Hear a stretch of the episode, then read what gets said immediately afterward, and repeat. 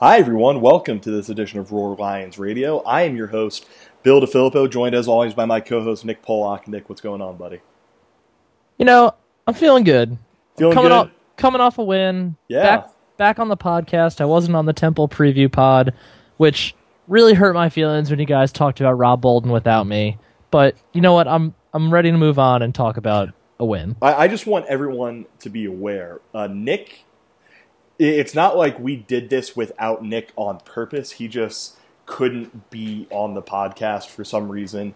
And that was the end of it. We also, I had no idea Rob Bolden discussion was going to pop up. It just happened organically, unlike my, actually, no, actually pretty similar to my weekly shout outs to the crew over at Crimson Quarry. Shout out to all you guys. Love y'all. Uh, so, like Nick mentioned, Penn State, 34 27, able to exercise the demon from last year's. Uh, I mean, I think at this point we can call it a pretty embarrassing loss for a few reasons, not because Temple was bad or anything, but last year's embarrassing loss to Temple. Uh, Penn State, the big performers were Trace McSorley, 18 for 24, 287 yards.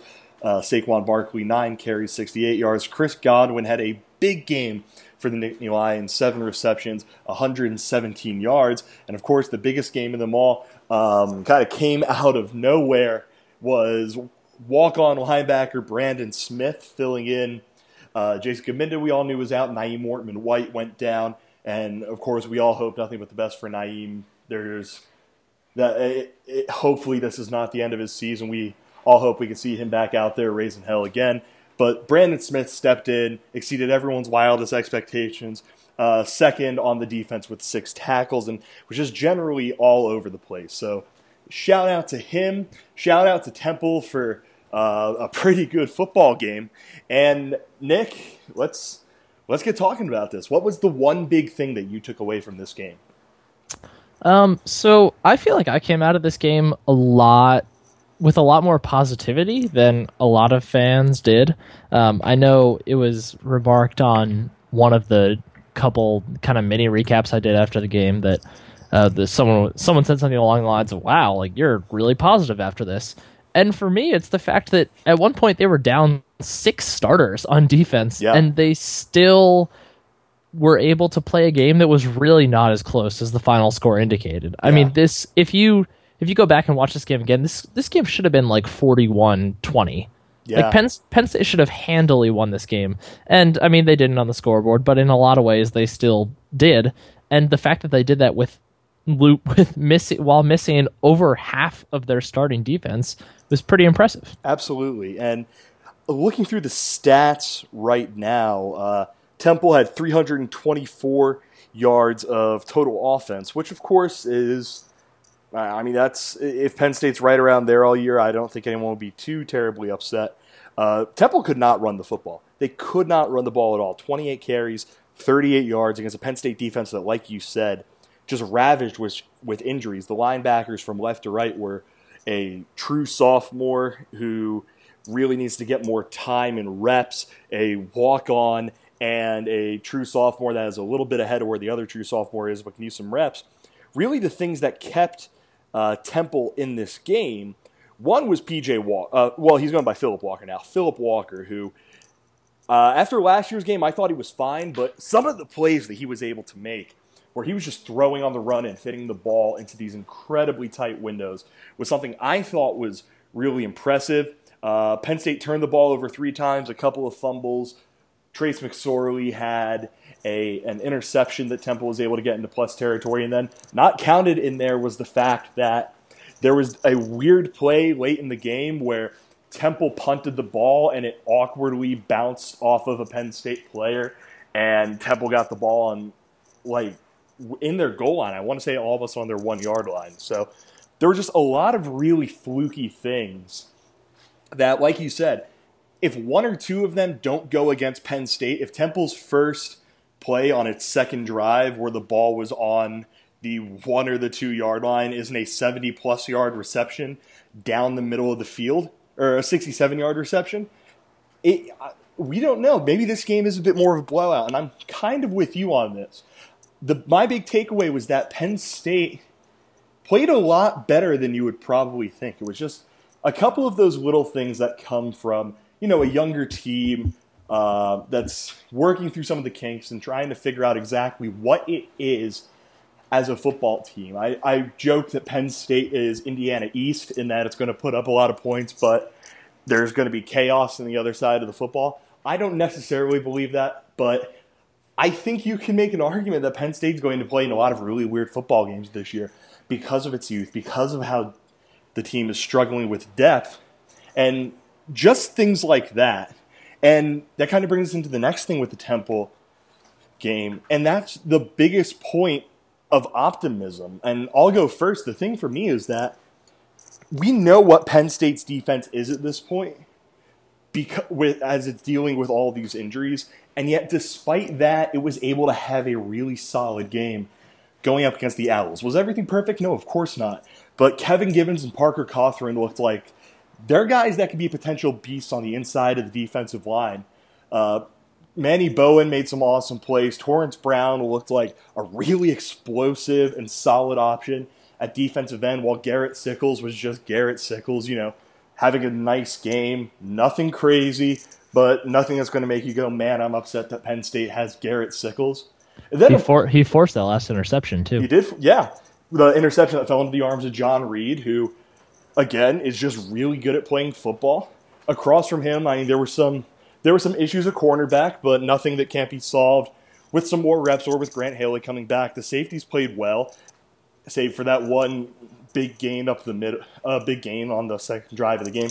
Then of course there's Brandon Smith, who I did not know was on the team as of about the second quarter of yesterday's game. I mean, every time he made a play, I had to keep looking at the roster on my phone, which you can find on RoarLionsRoar.com, and going, who is number 47 or whatever his number is? Oh, that's Brandon Smith. Who is he? I don't know who that dude is. So it was just pretty pretty good to see what Penn State was able to do defensively, even though it was down some starters. All three linebackers are out. Evan Schwan, I, I, I would guess Torrence Brown has probably taken him over at this point, but he was out and, you know, steady option at defensive end. Grant Haley's out. Like you said, both safeties were out at one point or another, and Penn State's defense was generally pretty fine. Uh, Nick, for you, what was your big? If you're taking away something that made you feel optimistic, what would that be? Yeah, so mine's kind of similar. Um, so my kind of biggest point of optimism is that I feel pretty confident at this point uh, after this game and after three games that this offense can carry the team. Um, part of that is that well, Penn State's defense hasn't been great. They haven't put together a complete defensive performance uh, against Pitt. They weren't ever really tested through the air, but they didn't really we weren't able to stop the run game at all yeah. against Temple. They, I mean, granted, Philip Walker has been a pretty good quarterback for two years now, um, but they weren't really able to stop him much through the air. I mean, he made some nice throws. Uh, the throws he did make, uh, he didn't challenge the Penn State secondary all that much, so he did a nice job. Uh, but they shut down the run game completely. So knowing that and knowing that they'll probably be able to at least do something on the defensive side of the ball and that they have so many talented guys back there that are just still working to piece it together. Yeah. I feel pretty confident that this defense is not going to be one that gives up 30 points a game like Indiana's has been wont to do. so, I mean, I feel fairly confident that, well, granted, 30 points a game against average teams, teams against Michigan, Ohio State, obviously all bets are out the window. But I feel pretty confident in the fact that I think Penn State's offense is good enough to carry them in most games, and their defense is okay enough to yeah. keep teams at least within the 20s for scoring. And I mean that that's pretty good for the Big Ten. I and mean, that's really all you need to do to win games in the Big Ten. Yeah, if Penn State's basically backup linebackers and nicked up safeties and one starting corner and I will say, judging on yeah. Marcus Allen's dance moves at the end of the game, I think he's fine. oh yeah, but based on the fact that that's what we saw against Temple, and Penn State still held Temple to. Uh, here, let me pull this up again. I just lost it because I'm an idiot. 324 yards of total offense, 13 oh. first downs. I I think that there are plenty of reasons to think that once guys like Brandon Bell and Jason Cabinda and Grant Haley come back and get up to form, Penn State's defense is going to be better than what it has been over the last few games. And even if the backup, the essentially backup defense at a number of positions is allowing 27 points and 300 and something yards, I'll take that. I trust this offense enough based on what we've seen out of Joe Moorhead and out of his scheme and out of guys like Trace McSorley and uh, Saquon Barkley and the bevy of talented receivers in the offensive line, which I'll have to look, but I don't think they've allowed us. They've maybe allowed one sack this season. I'll double check that. Uh, I feel well, like yeah. Pitt had at least two. Five. Okay, yeah. It, it seemed. I think that's just because through the first three games last season, Penn State had allowed double digit sacks. So since it's, I mean, five, they they allowed double digit sacks in the first game. Shh, we don't talk about that. But yeah, the fact that it's just been improvement both in protecting McSorley and opening up lanes for the running backs to run through.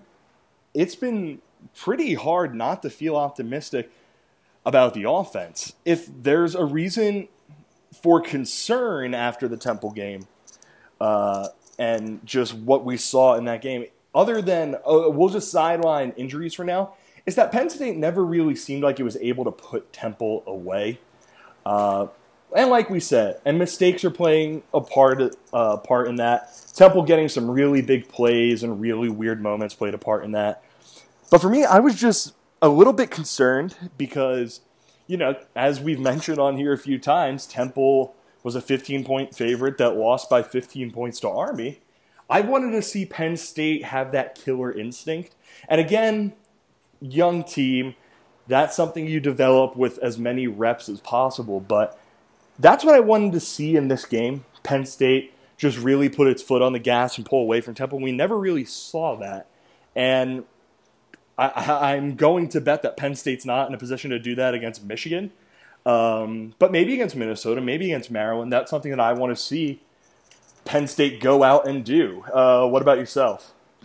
So I actually kind of disagree with something you said before that when talking about the offensive line, because aside from I mean, we've talked about the defense, I think our concerns of the defense are pretty well known. But I'm concerned with the run blocking so far. That's fair. Um, the pass blocking's been great. The pass blocking has truly, truly been very good for Penn State's offensive line, which is an unbelievably welcome sight. Um, yeah. But the run blocking is left a little bit to be desired. The, they're not getting as much of a push um, as you'd like to see them getting, especially the guards, guys like Ryan Bates, who made his name in high school as a run blocker, um, and Derek Dowrey, which honestly at this point I still don't really know. I don't know if Derek Dowrey has something he does better between pass blocking and run blocking, but he's playing guard, so you'd like to see him be, a little more powerful on the inside. And they both showed they have the potential to do that on Saquon Barkley's 55 yard touchdown run. I mean, Bates is out in the second level, leveling a linebacker to the ground and shoving him down there at the end of the play. That's what I want to see more of. That's I want to see more of that nastiness and getting to the second level and just plowing their guys over because that's what I feel like I haven't really seen a lot from uh, the Penn State offensive line this year, and that continued in this game. And Saquon Barkley, as good as he is, and as good as he was last year, at least last year, I feel like he was getting a little more from the run blocking. Um, and this year, he just hasn't gotten that. So, as good as he is, no running back can truly, truly be themselves if they're not getting a chance to at least have a running start when they get the ball before there's a defender in their face. So the run blocking was a little disappointing to me in this game, and until I see a visible change in it, I'm not really sure that concern is going to go away. Well, counterpoint is uh, Saquon Barkley, Miles Sanders, Andre Robinson, the guys that I think you and I would agree are Penn State's three top running backs. They 119 total yards on 18 carries for the three of them that's about six and a half yards per carry. And of course, there's that one big outlier, uh, the Saquon Barkley 55 yard touchdown run. And but, then Sanders had a 19 something yard run on fourth down, yeah. too. And, but outside of that, like, let's just take that Saquon one for example. That was a really, really well blocked play. I mean, I believe Mike Gesicki might have had some issues uh, blocking someone, but Saquon got past him. But the five offensive linemen, especially Ryan Bates, they opened up a pretty big hole for him. So I think this yeah, kind of it, goes it's back. not it's not a it's not a consistent yeah, I- concern I was for about me. It's yeah, it, like they've showed they've showed promise. They've had those flashes.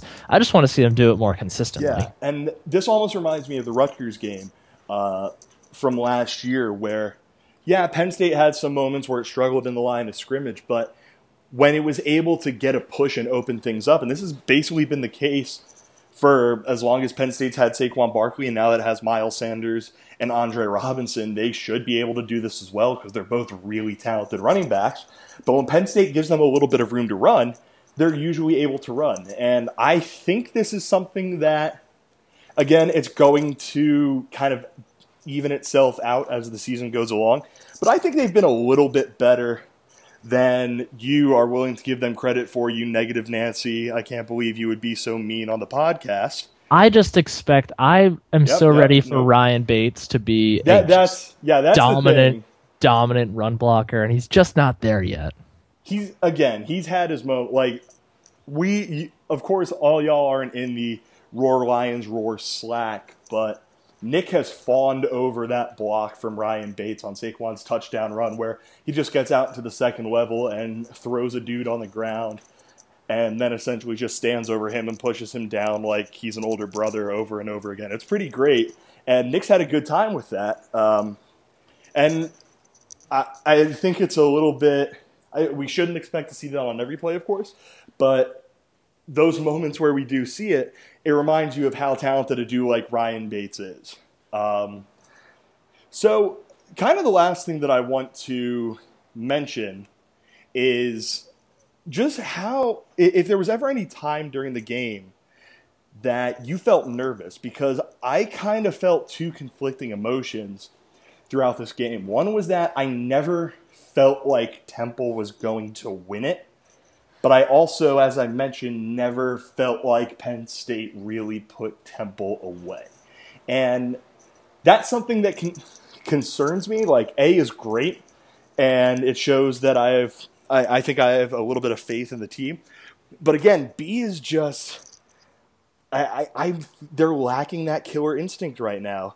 And again, youth I think you could really easily write that off as the issue, but let's say we get into the conference schedule, which we'll talk about in a second, and Penn State's playing a team like an Iowa or an Indiana, and they're just not able to put them away, and they're able to take advantage of stuff like that better than a team like Temple can. How did you feel throughout this game? Did you kind of share that uh, nervousness that I had about Penn State never fully being able to put Temple away? No, Interesting. and okay. I I agree that I want to see Penn State develop more of a killer instinct. I feel like between watching Penn State football and the baseball team that I coach over the last uh, uh, going on the third year, I have just I, I've almost given up on teams that I am familiar with developing a killer instinct. But sorry, anyone, and I'm sure my baseball players are not listening to this, but that's irrelevant.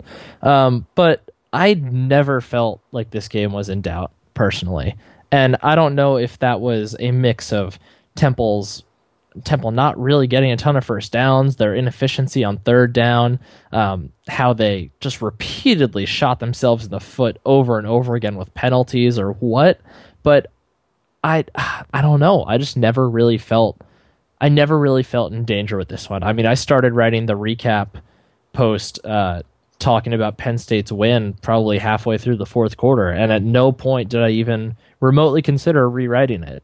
So I, I don't. Yeah, I don't know. It maybe it was the fact that Temple couldn't run the ball, but yeah, I don't. This is just a weird game. Like I, I mean, I after this game ended, I would have expected to look up, like I said, and see 41-14 or 41-20 on the scoreboard, and I just never felt it. Never felt in doubt to me. Interesting. I yeah, I just I don't know what it was. I think it's just the fact that every time it seemed like Penn State was in a position to really impose itself on Temple, it just didn't really do that.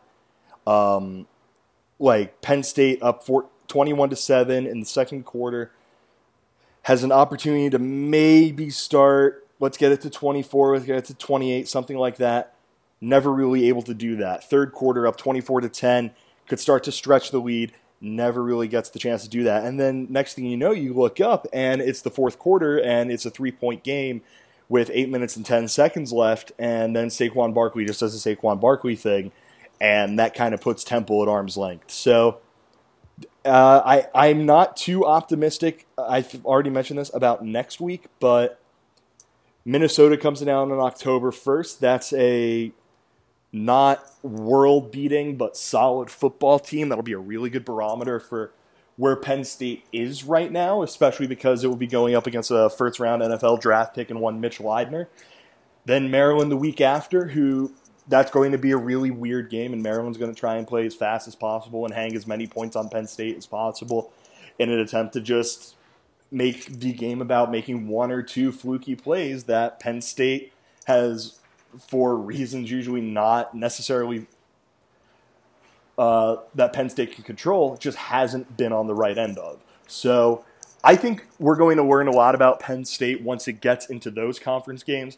Uh, we'll talk about we'll talk about Michigan next week. Uh, not next week, later this week. And uh, as you can tell by the tone of my voice, I don't think we're going to have too many happy things to talk about with that game. But let's just talk about the non-conference schedule uh, as a whole. And Nick, let's just talk those three things that we talked about the Temple recap. Or we we'll just we'll scrap the one big thing. Your biggest point of optimism and your biggest point of concern around the team through the first three games of the season the 33 13 win over Kent State, the 42 39 loss to Pitt, and the 34 27 win over Temple. Well, in a surprise turn of events, I actually took notes for this podcast. I was prepared. So, well, in, in fairness, that was also because this is probably the second time we have ever put together an outline for a podcast. So, this is true. This is true. So, I'll combine my one big thing and my optimism because they're pretty uh, okay. uh, intertwined anyway. And for me, it's that this team is so close to being really oh, good. Oh yeah, they're so close to being really good. And I while they are so close, I don't think it'll happen in 2016. I think turnovers and injuries will keep them from reaching that potential this year.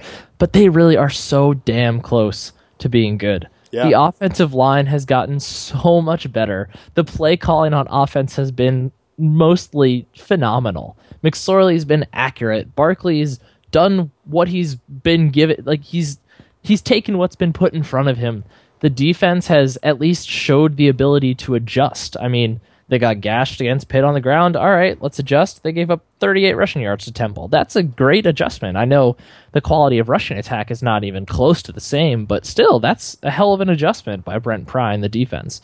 So that kind of that the optimistic part of this team for me is that if a few things break, I mean, if they're just un- otherworldly turnover luck finally starts to bend a little bit back towards what the expected turnover luck look, would look like, then this team is going to be pretty good. It's going to be the kind of a team that annoys the hell out of the big teams, like the big monsters in the Big Ten East, like Michigan, Ohio State, Michigan State. Yeah. And what about your one reason, the, the thing that through three games you're the most pessimistic about? I think it's hard to pick anything other than the defense. Uh, I mean, injuries suck, and there have been a lot of them, but that doesn't quite explain all the problems they've had on that side of the ball. They've missed a lot of tackles. They've blown some assignments in really big spots, like uh, Nyeem Wartman just drift oh. a little a little too far to the left on the James Conner touchdown at the end of the Pitt game. Uh, Jake Cooper, again, young guy, but biting on a fake on that 70 whatever yard uh, pass early on in the Temple game. So there there have been injuries for sure, but there have also been some mental lapses and some just disappointing technique as far as tackling goes. Um, and then the lack of depth at key spots like linebacker. It's there.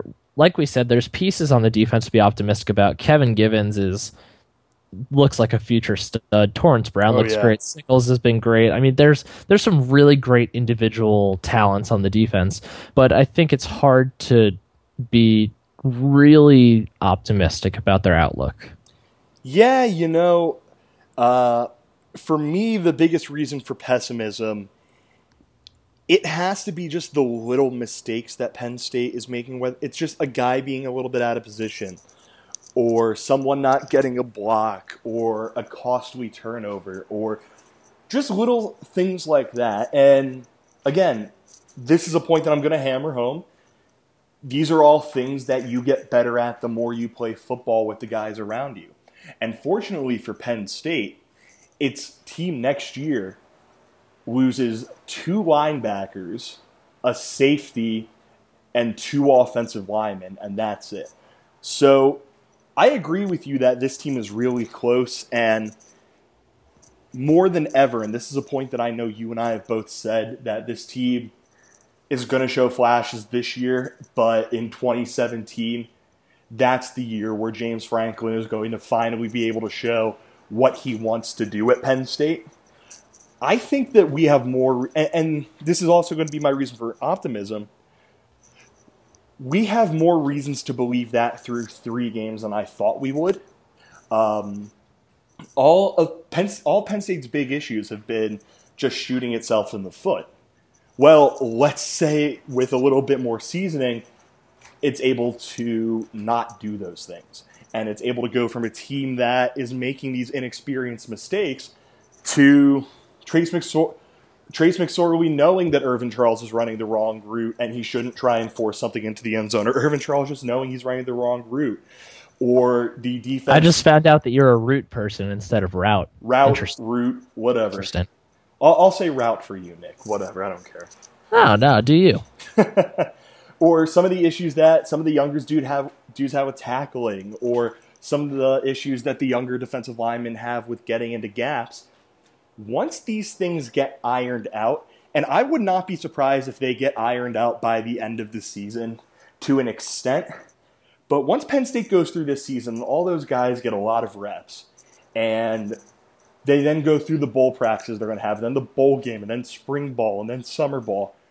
I think this, we have more reasons than ever to believe that this team may be a little bit ahead of schedule. The offense is doing better than I think any of us really expected it to do.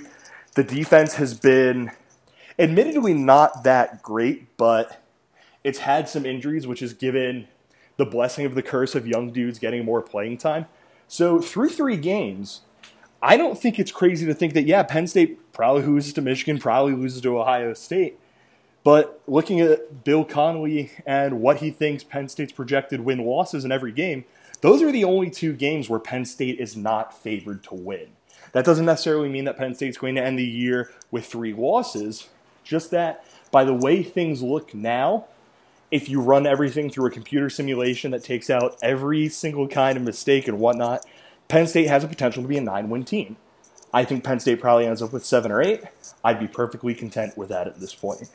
And once we get to the end of the season, we'll be able to look back on this and see if Nick and I were completely out of our minds or if we kind of had an idea of where things were heading into the conference. So let's do a quick conference preview. Uh, Nick, we'll start with the biggest conference game, and we'll put all three of these together. The biggest game, the biggest thing you want to see, and the one player who you think will be the barometer for Penn State having a successful off, uh, conference season. So for me, I think the biggest game is Iowa. Okay. I, I think that game is likely the difference between an eight win season and a seven win season. Um, it's Sparty is a close second. I, I'm really not sure what Michigan State is at this point. I know they're ranked highly and they just beat Notre Dame, but I'm not not all that sure Notre Dame is that great. So I'm I'm kind of up in the air about Sparty, but I think that Iowa game is a big is a big one. I mean, I know they just lost North Dakota State, but Woo! they still they still have a lot of talent. They have a good running game. They have a great secondary. Uh, CJ Beathard is plenty good to win games in the Big Ten. So if Penn State can win that game, I think this is an eight win team, but with the potential to be a nine win team. And if they lose it, then if they lose to that game, then obviously they're more looking at a seven win season. And you know, all things considered, seven wins is okay Yeah. as long as they're exciting. Yeah. But eight wins and exciting, and eight wins with one being over a pretty good team like Iowa, while also being exciting, would be huge for the future of this program for recruiting. Um, as far as uh, the biggest thing I want to see, I want to see the defense continue to adjust. I mentioned how they made the big rushing adjustment. They gave up 341 rushing yards to Pitt and adjusted to only giving up 38 for Temple. But now I want to see can they make an adjustment after giving up 324 passing yards to Temple. So can they make the adjustments they need to make each week? Will they, they over adjust? I, I, just want to see if they can yeah. develop some consistency in that regard. And I'd like to see the offensive line, like I mentioned, get a little nastier as well. And then I think the player that'll be the barometer for success will be Saquon Barkley the passing game has pretty much proven itself to me. I think it is what it is at this point, and it is pretty good. And I'm willing to believe that they can pass the ball on most of their opponents. Um, but then, as good as Barkley is, he needs something in the way of blocking in front of him. And if his numbers pick up, I think that means the blocking is improving. And I don't mean touchdowns, I mean more yardage and yards per carry. And if those numbers pick up, I think that means the blocking in front of in front of him is improving. And if that's the case, that offense is going to be even more deadly. Interesting. Uh, for me, the biggest game, I agree with you. It's Iowa. Uh, that's a game that I thought was a bit of a toss-up, but then Iowa went around, went out and just lost to North Dakota State, which North Dakota State is a really good football team. Don't get me wrong, but you would still like to see the team that won the Big Ten West and brought back mostly everyone last year be able to beat an FCS team that sent its quarterback to the NFL, you know? So if Penn State win that Iowa game, like you said, one, that could be the difference between the seven and an eight win season. And two, if Penn State looks really good at that game, and by that point Penn State knows what it does really well, the final three games at Indiana, at Rutgers, Michigan State, Indiana's a dangerous team. Uh, Indiana can make games really, really weird. But if Penn State gets past that one and Penn State is able to lay the wood on Rutgers, a Michigan State team that hasn't had a day off, had a weekend off since September 10th, is going to be dragging its dragging its old weary self into Beaver Stadium. And if Penn State has some confidence from those three games, especially from beating Iowa, anything can happen. Maybe Penn State is able to take down Michigan State at home. I don't know. But like you just said, if Penn State's eight and four and exciting, that really helps in recruiting. Well, imagine what nine and three and exciting looks like in recruiting. Penn State's then showing those signs that we want to see going forward for next season and giving us plenty of reasons for optimism. The thing that I want to see, I want to see Trace McSorley continue to develop. I think that we're getting a sense of what he's good at. He's good at being accurate. He's good at knowing when to give the ball to Saquon Barkley and when to take it himself. But those are things that he can still do better. He can still be better with some of his decision making, some of the throws, some of his attempts to push the ball down the field when that's not really his game, some of his just understanding and chemistry with his wide receivers, some of his understanding of when to give the ball to his running backs and when to take it himself. All things that are going to get better throughout the next couple of weeks. And this also goes to why I think McSorley is the biggest barometer for success. If McSorley is able to be one of the best running, best quarterbacks in the Big Ten, which I know that's a really, really tough thing. What a weird sentence. It's a really weird sentence. That's a tough thing for him to do. But if he's able to do that with what Saquon Barkley and and Miles Sanders and Andre Robinson are able to do out of the backfield, Penn State's going to be able to win some football games, and it's going to be able to put up some really, really big numbers against some solid defenses throughout the course of the year. So, if he's able to do that, we're talking about a completely different Penn State team. I trust the defense will get better because I trust one because I trust in Brent Pry, and two because a defense has to get healthy after a while. And listen, there are plenty of reasons for optimism. There are some reasons for pessimism. Don't get me wrong, but there are plenty of reasons for optimism that the rest of this season, even if it doesn't go exactly as planned, still has a few more high points in it. Uh, so, Nick, our final three things. The one thing that can lead to Penn State exceeding expectations, the one thing that can lead to disaster for Penn State, and Penn State's ultimate record at the end of the conference slate. Go. Um, so as I've said over and over again, for me, I think it always it comes down to the defense again. If there's consistency on defense, if they can start getting some stops, they're going to make things really uncomfortable for teams like Michigan and Ohio State and Michigan State and everyone else on their schedule. But if that defense can't stay consistent, if they can't get a handle on themselves, then P- then Penn State all of a sudden has no chance against those big three, and maybe not even Iowa. And then all of a sudden, teams like Maryland and Indiana and Minnesota are starting to look a lot, lot scarier. Yeah. And that kind of changes the complexion of the whole rest of the season. Now, I think they'll probably fall somewhere in the middle of that. I think the defense will still have lapses, but I do expect it to improve a little bit. So for me, I I'm keeping my prediction the same. I think Penn State ends the season eight and four, just as I said before the season, and I think they go six and three in the Big Ten. Again, like I said before the season, I think they'll beat one of Iowa or Michigan State. Right now, it's looking like Iowa is a lot more likely of the two, but if things fall the right way, they could beat both of those teams and maybe give a scare to Ohio State when they come into Beaver Stadium for a night game. Who knows? Interesting.